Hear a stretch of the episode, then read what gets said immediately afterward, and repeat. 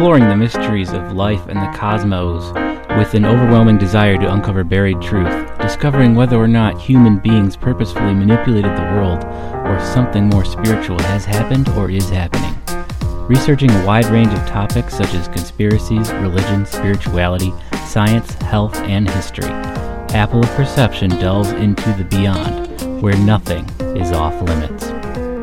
This is Apple of Perception podcast. If the world is an enigma, then everyone is either telling their own truths and or we're all pathological liars. Because everything is consciousness, choice dictates reality, and the truth is within. Welcome back to Apple of Perception podcast. I'm your host, Joseph Edward Vinay. We're going to get back into the reading of the book, um, Apple of Perception, Part 2, Chapter 2, Arcanum. At the heart of every religious tradition persists a secret. Throughout history, it has been expressly forbidden to reveal to the public. Thus, its mysteries have remained a hidden legacy, veiled behind mystical stories, and the world's inheritance of art and literature, for all to admire, few to imitate, and for even fewer to understand. There are massive misinterpretations of religious history due to blending of politics with cultural and religious history.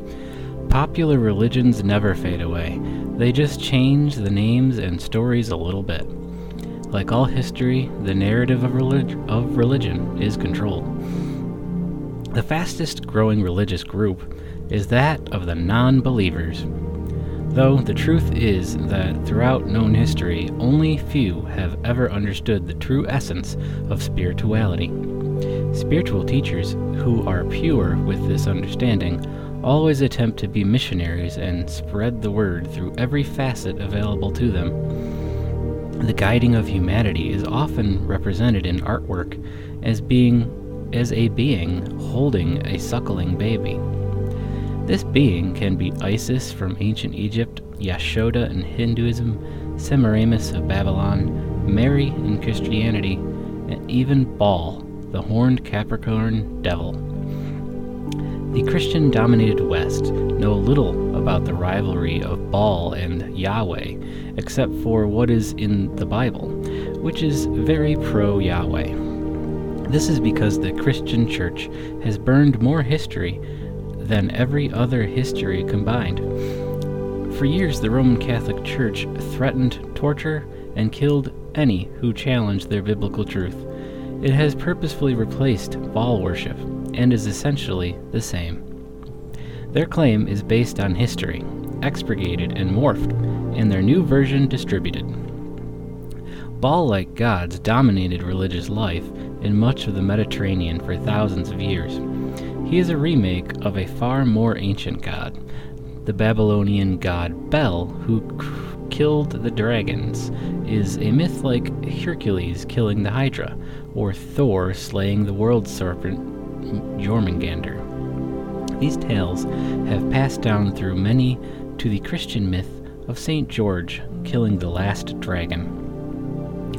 Baal was the first choice of the Roman emperors to be the one and true God of the empire 150 years before Yahweh and Christ gained that status in 305 AD. There were more than three alternatives the Romans considered before settling on Yahweh and Jesus. There was no Christianity until Emperor Constantine. The beliefs of the Gnostic Essenes, an order the man known as Jesus belonged to, were laced into the Bible with myth and allegory. The truth has been buried through many misinterpreted works based upon one another.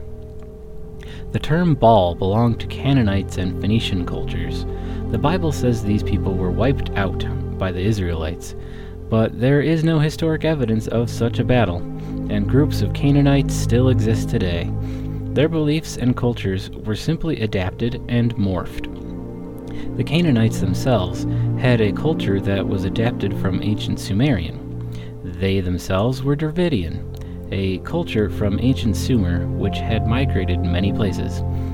one of which was India, where the Dravidian culture also influenced Hinduism. It's possible the Canaanites and Phoenician peoples were at odds with the Christian Goth type peoples of the northeastern Asia, as it is the time when Christianity was accepted in the Roman Empire around the 4th century, was about the same time the Visigoths, the Western Goths, had invaded that culture.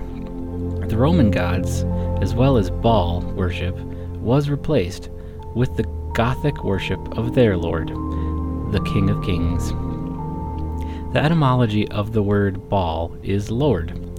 Christians still use this word today when they say Lord God and Lord Jesus. The concept of Baal is that of a divine ruler. Christians still acknowledge their popes to be such. Freemasonry also delegates a similar title to their worshipfuls. The divine ruler is often confused to be the divinely appointed ruler. However, these two things are not synonymous, but the concepts often overlap. There will be more on the concept of God kings in later chapters. As for the division of mankind's mindset towards these concepts, it could be traced back through all of history. Upper and Lower Egypt, as well as Atlantis and Lemuria, had agreed, argued that is, over the teaching of spiritual wisdom to the people. Well, one side thought all things should be revealed, the other knew it to be impossible to teach and must be accepted by the individual. So it was decided that wisdom was to be eluded through myth, symbolism, allegory, etc. This is also known as the prime directive. This veil is a necessary evil, and it compasses more than we can fathom. The myths offered by religions are an invitation to truth and mystical initiation, and is a way of life to those who are asleep, and a place for missionary work for those who are awake. There is a vast amount of evidence that suggests the existence of Atlantis and Lemuria, and their motherland, Mu. They existed before the Great Deluge, the last ice age, and biblical flood. This event may have happened a lot more recent than we imagine. There are records of the Earth having been mostly destroyed by earth, air, fire, and water multiple times within the past few thousand years, the last of which occurred in what we know as the early 1800s, where many historic places were buried in mud, forgotten, burned, and sank. Sometime before this, Atlantis was at a place that is now West Africa, centered in the Richat structure in Mauritania, also known as the Eye of the Sahara. This ringed city was once located among islands when the Sahara Desert was mostly a sea. Evidence shows of volcanic activity under the Richat structure, which caused it to rise and fall numerous times. Lemuria was a greater continent in the south of India, which included modern day Sri Lanka. Adams Bridge, a now mostly underwater passage from the southern tip of India to Sri Lanka, was made during its time, and it remains the largest man made structure known to date. This may be the original divide amongst peoples. Atlantis was full of the Rh negative bloodline of Basque, Berber, Caucasian, Slavic, Semitic, Aryan, Negroids, Bantu, Khoisan, etc. While Lemuria contained Dravidian, Australoid, Aboriginal, Micronesian, Melanesian, Mongoloid, Tibetan, Maori, Eskimo, etc.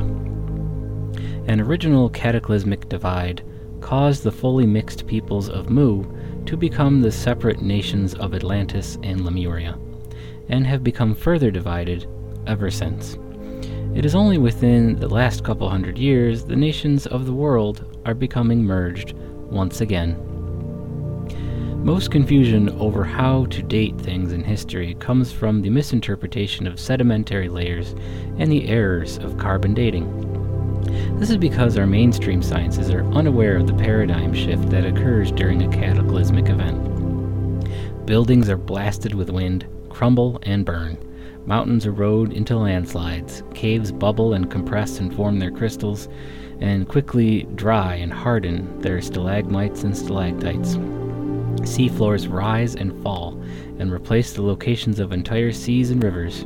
Bones covered in landslides quickly fossilize in a matter of hours. The chemical structure of matter is altered during this brief event to perform actions that what we assume should take thousands or millions of years in a matter of minutes or days. This spiritual reset event is physically reflected in the actions of a solar blast, removing the protective electromagnetic shield of the Earth and fully exposing the matter on the surface of our plane to a rapid breakdown. This event is quickly over in a matter of days, and the Earth settles in a matter of months. When the electromagnetic shield returns, Davy Crockett is the last to take responsibility for returning the Earth to its proper spin. Whether he was involved with it or not, much history is often lost when we can't interpret the significant truths of tall tales and dismiss them as impossibilities. However, Harold Aspden's research on this period of reversal is due to our solar systems progressing through the galaxy and entering into areas of different etheric densities he called space domains. And the brief period of the magnetic reversal is a natural occurrence. Mainstream acceptance of antediluvian civilizations remains an enigmatic topic. It can only be assumed this is because their ruins relay too much knowledge that baffles archaeologists, and of course the error of relying on carbon dating. Other than rapid breakdown during magnetic reversal, most of this is because of the elimination of Grand Tartary from history books and the removal of the Holy Empire, and the truth of the technologically advanced Mughals, the Twelve Tribes of Israel, and the Golden Horde. It all suggests an alternate timeline than what we are fed through indoctrination, a timeline that is much shorter than most like to accept. Fact remains that most of our known history today was rewritten in the early 1800s by the survivors of the last minor cataclysm, which itself was hardly recorded. The spiritual purpose of these cataclysmic events can only be speculated upon by those of us who still remain on Earth. It is possible civilization grew spiritually, and most descended out of this nursery program. This opens up an entire subject of breakaway civilizations, and is a topic that will not be addressed much in this work. The realms that are currently spiritually above the earth are masked by the conscious veil of the Prime Directive. Unaware of the enigmatic divine decision of the Prime Directive, researchers finding identical concepts existing all around the world are forced to make the decision of identifying their find as a hoax or as a world breaking find. Accepting the proof debunks the accepted progression of modern history and tarnishes the reputation of archaeologists among their peers. No one wants their life's work to be proven wrong. To reveal the full truth of antediluvian civilizations is to reveal the spiritual wisdoms they taught, the history of the falling away from teaching spiritual knowledge, and the existence of the Prime Directive. To understand their part in history, an archaeologist must first be spiritually wise themselves, and that is something that is hard to do a few generations after a cataclysmic reset. It is better for most of the population that paradigm shattering finds are lost forever in places like the Vatican and the Smithsonian. When we are spiritually prepared to accept these things, the knowledge will come. Much confusion is wrought upon the uninitiated of spiritual truths when it comes to history. Figures stand for identical, identical concepts to one another, yet we see them as entirely different things so too do we see different things to be the same. This confusion is brought on by ignorance of the past. This ignorance is not something easily overcome. It is the biggest challenge any one of us ever face in our lives. It is the temptation for truth to come from worldly things, in which it does not. This concept is the enormity of the world serpent, known in Norse mythology as Jormungandr and the serpent presenting the apple in Genesis, the apple of perception. The Ouroboros, the serpent in the Garden of Eden, the winged serpent of Quetzalcoatl from Aztec tradition, the serpents on the rod of the Greek god Hermes, serpents of the Hindu tradition, the circle surrounding the Hydra of Mu, the circle of iron of the first mystical martial arts adventure, etc. All of these mean the same thing. It can be called in our modern times the presentation of the physical world formed by the division, dispersion, and reflection of a mere portion of primal etheric energy. To figure that out, you must decipher the teachings of all religion.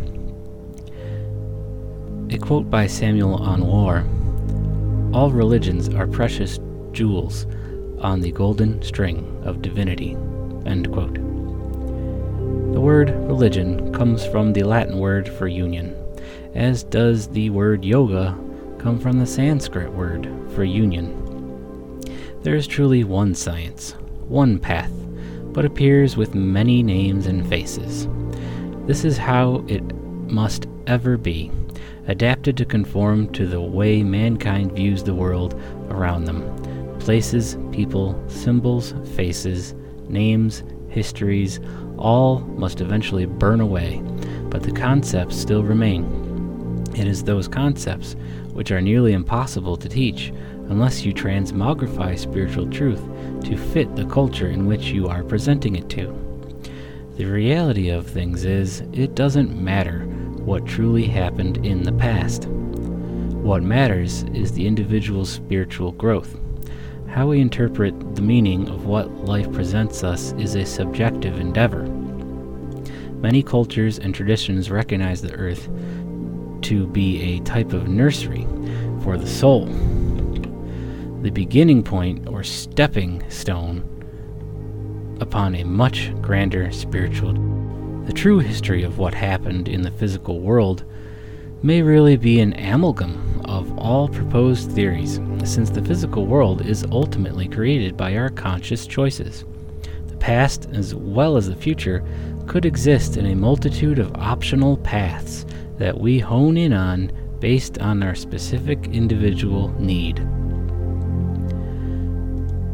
On the Bible, a quote from the Zohar The narratives of the doctrine are its cloak the simple look only at the garment, that is, upon the narrative of the doctrine. More they know not. The instructed, however, see not merely the cloak, but what the cloak covers. End quote. The Bible has been taken literally and its hidden meanings rejected almost entirely by modern Christianity. Modern Christianity takes the Bible literally and has inherited only the cloak of these inherent spiritual truths. For example, the first words of the Bible are In wisdom Elohim creates, not in the beginning God created. This first mistranslation, or hidden truth, hides a plural form of primal powers, both male and female, as the etymology of the word Elohim suggests. In Hebrew literature, the word refers mostly to angels.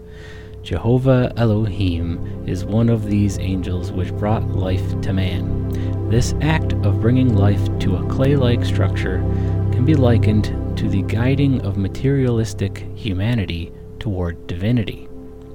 Instead of being a reference of bringing physical life to dirt, the passage of creation in the Bible may be talking about igniting the divine spark within mankind. This is a very Baal like tradition of nurturing mankind. Though the original work meant something else, it was determined to be misleading and changed on purpose to display a narrative that falls in line with true mystical initiation. At least for the people that existed at the time of this translation. This is because the truth of what happened in the physical past is not always what is necessary for spiritual growth today. Another example of rejected spiritual truths is the seven churches of Asia in the book of Revelation.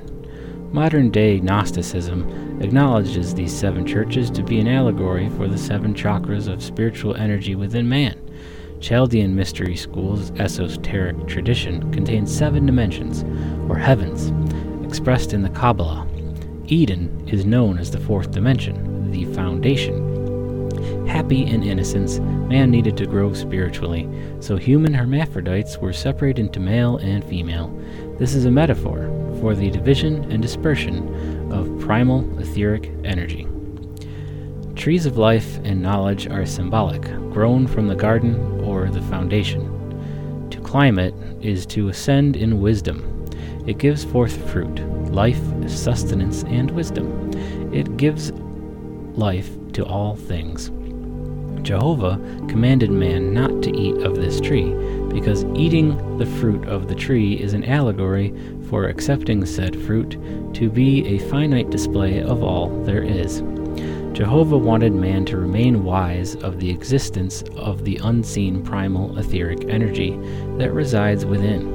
Instead, mankind ate the apple and fell from spiritual grace. In the book, there is a picture of these Sephirothic systems, the Tree of Life. Daath is the hidden sphere in the Kabbalistic Tree of Life. It is Gnosis. It is hidden and never spoken of. It has a reference to the merging of the sexes. It suggests there is a higher wisdom in the combining of the sexes. This has to do with the merging of polarized concepts and taking a higher perspective.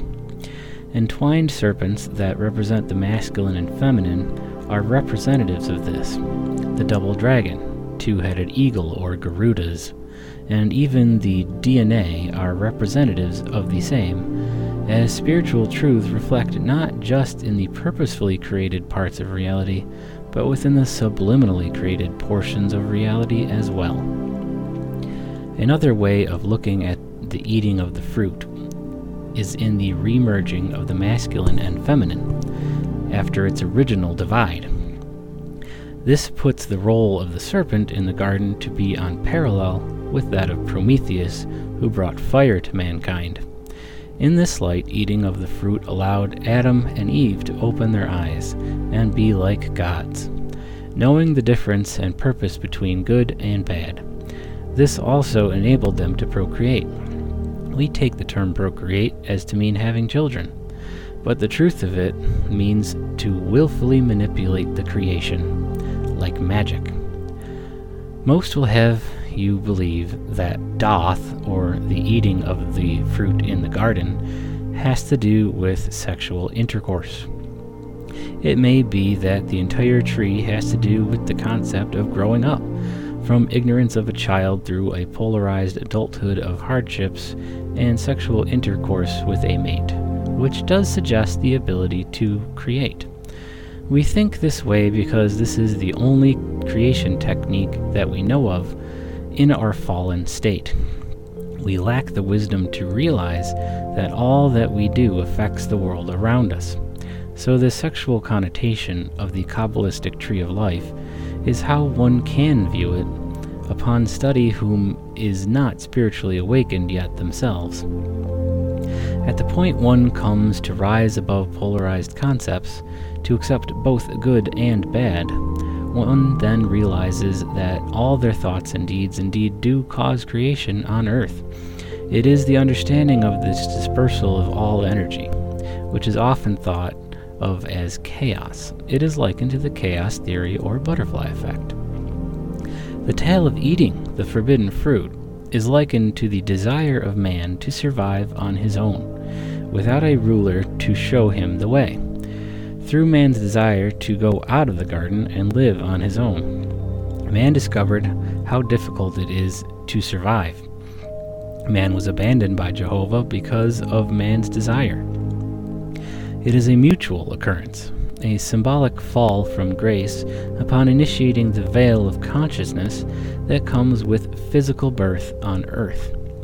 This veil is the original sin. It is the acceptance of taking the three dimensional world to be all that exists and it to be a source of truth.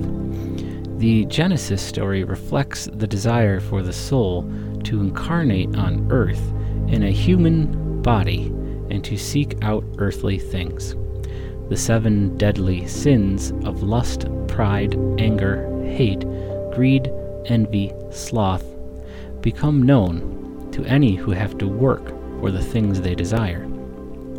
The promises that things within the physical world offer are a deception of the serpent. They are legion. They are dualistic. They are manifestations in the physical world. Yet, they are also teachers. Ignorance is bliss. Then you fall into further ignorance and hardships through desire of material things. If you desire manifestations within the creation on earth, you must suffer to obtain them. All things in the creation are deleterious to the spirit when they are desired more so than spirit itself. If we desire not to suffer, then we should focus on spiritual growth. Spirit should be our goal. Man cannot live on bread alone, but by every word that God speaks. Christ said, The soul is born again through water and spirit. Everything is not born of sexual intercourse, but through true procreation. Like when God said, When two or more gather in my name, there I am, he meant his spirit. Practitioners of magic know that their power increases when more people perform a spell together. This is the power of prayer. Christ wasn't talking about sexual intercourse to the woman at the well when he mentioned life giving waters, as many in the cult will believe. He was talking about the power of the Holy Spirit. He was talking about sharing intention, and her not being alone in her endeavors. Flesh is flesh, spirit is spirit. Spirit can inhabit the flesh, but flesh cannot give birth to the spirit quote from Matthew 5 20 through 48 Unless your righteousness exceeds that of the scribes and Pharisees, you will never enter the kingdom of heaven. You therefore must be perfect, as your heavenly Father is perfect. End quote. Christ spoke often of his heavenly Father. Sometimes he also told others that they had a heavenly Father as well. He was talking about the progenitor of all things, the one true, unseen, and unknown God of Essene and Gnostic tradition. These allegories were literal in their spiritual interpretation, not their physical interpretation, which begs the question of them being allegories at all.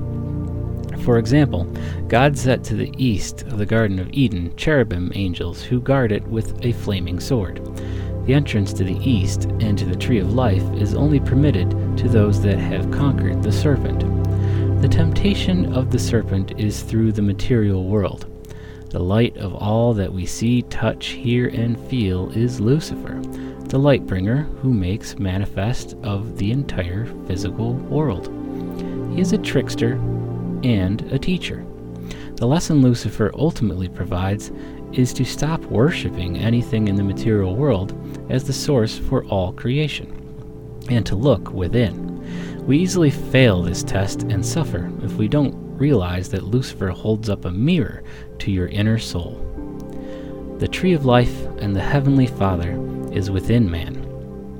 When the reality of all things is spiritual and not physical, we see that these tales are not metaphors or allegories, but literal, be they only with personification of concepts, which is just the error of mistranslation. The names of angels in Hebrew end in El, and were meant to describe particular powers or concepts in the first place, akin to particular frequencies and divisions of primal etheric energy, and were probably not meant to be personified at all. Another biblical story looked at in this light is the death of the Israelites in the desert. This was a reference of spiritual death. The deadly serpents set upon them were the result of identification and desire. This is a story synonymous with Jehovah's creation story in the beginning of the Bible. Moses, taking the role of Jehovah, prayed for the people and gave them the bronze serpent. This occurrence may have an alchemical explanation which physically cured people from literal poisons from literal snake bites. More likely, the bronze serpent was a representation of the tree of life, an instruction to grow in spirit through wisdom. Moses presented the people with the commandments, a guide of how to live morally. This moral practice brought about atonement in their souls and thus fixed the world around them. Harmony is realized through atonement of the forces within man good moral behavior, a higher mindset above dualistic concepts, and the lack of temptation of desire for worldly things. When one acknowledges and respects God, or this omnipotent primal etheric energy, they are gifted spiritual things. This is how one raises their vibration, grows in spirit, and ascends the tree of life. That is the key to ascending the ladder of wisdom towards the world bending power of heaven within. That concludes our reading session for today.